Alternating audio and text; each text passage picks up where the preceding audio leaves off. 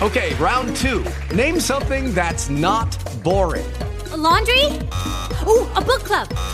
Computer solitaire, huh? Ah, oh, sorry, we were looking for Chumba Casino.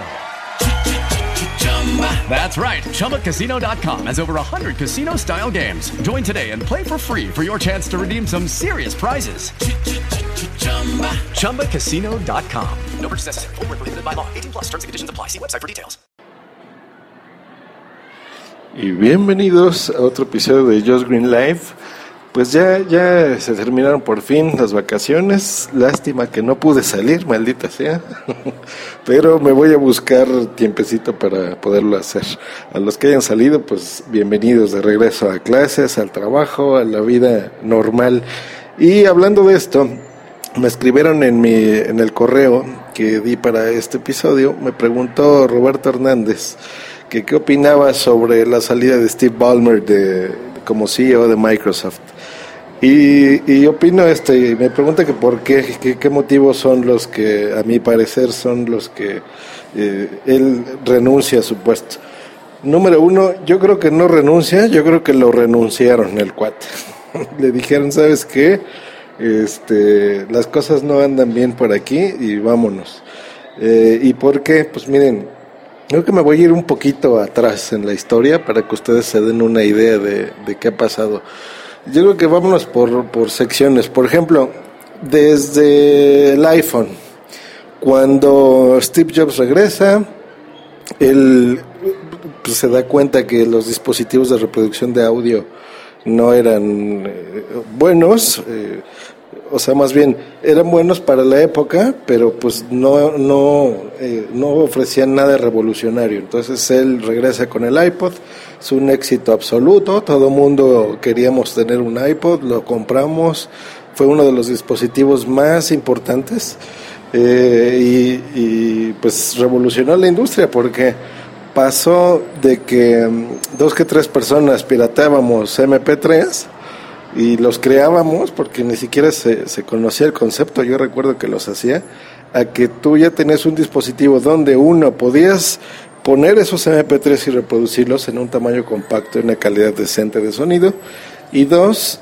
eh, que podías comprar las canciones por canciones, ¿no? Ya no era necesario comprar un disco, porque en, en nuestra época cuando comprabas un disco a lo mejor te gustaban dos o tres canciones y tenías que comprar el disco completo. Entonces yo creo que el poder vender un producto único, eh, o en este caso una canción sola, pues es un gran avance, ¿no? Eh, ¿Qué pasa del lado de Microsoft? Pues bueno, dice, oye, esto está funcionando, pues vamos a, sacar nuestro producto con el Zoom, por ejemplo. Si lo recordarán, lo sacó, eh, fue un producto muy caro y realmente pues no, no sirvió. Este, no sirvió y lo, lo desestimaron, lo sacaron. Luego empezaron con los teléfonos.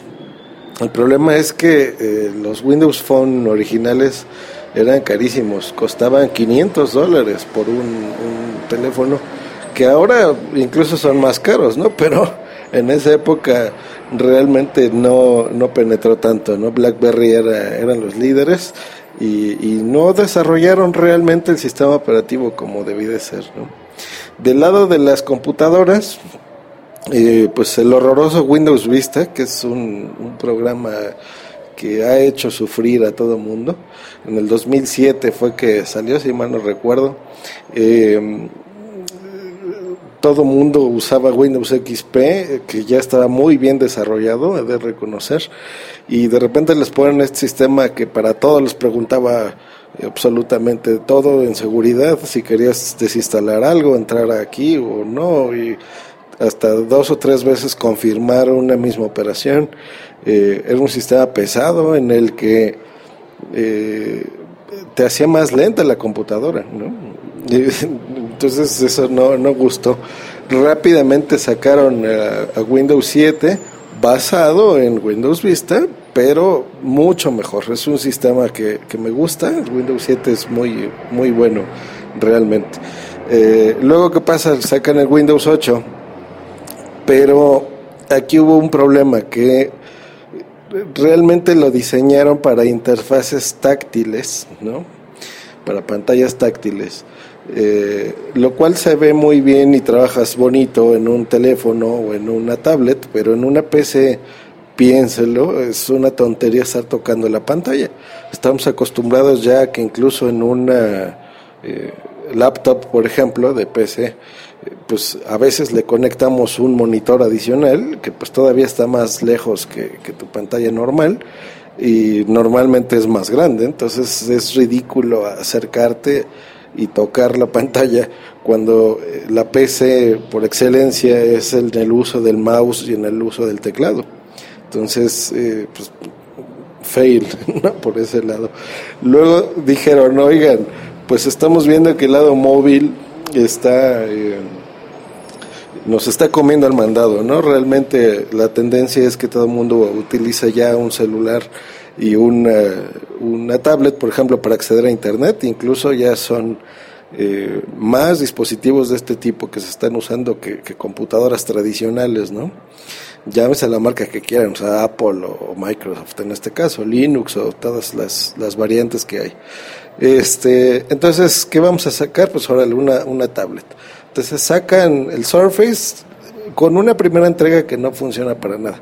Luego, cuando lanzaron el Windows 8, dice, pues vamos a hacerlo bien, ¿no? Entonces vuelven a sacar la marca Surface, apuestan con todo, pero ¿qué pasa aquí? Primero llega tarde. El, el iPad ya era el rey, Android comiéndose el mercado en, en tablets chinas de muy baja calidad y las buenas muy caras. Entonces ellos dicen, pues vamos a sacarla, pero vamos a sacarla cara. Esa fue un fail. Después bajaron el precio, ahorita son incluso más baratas que las iPads. Pero el error, y eso yo ya lo he debatido en diferentes lugares, fue el sistema operativo RT. Sacaron dos versiones, el Windows RT, que era esta interfaz Metro, ahora llamada Windows UI, que es estos cuadritos, ¿no? Que se ven de colorines. Este, pero sacan una versión que también es Windows RT digo Windows 8 eh, Pro. Entonces el Surface Pro es lo que todo mundo esperaba en una tablet, que es una interfaz táctil más un sistema operativo completo ¿no? de Windows 8. Entonces eso está muy bien porque aparte de tener las funciones de tablet, si tú quieres acceder a un programa eh, que tú ya manejabas de antes, por ejemplo, un juego, o si tú eres un agente de ventas y tienes este, un software de tu empresa, eh, pues tú ya puedes acceder a, este software. Entonces, este, la gente se confundió porque en una Windows RT decían, oye, ¿cómo puedo ejecutar mi, mi archivo .exe? ¿no? Pues no se puede, no se puede. En la Pro sí se puede. Entonces, ¿qué pasó? Que la gente se confundió, eh, compraron algunas, las empezaron a devolver.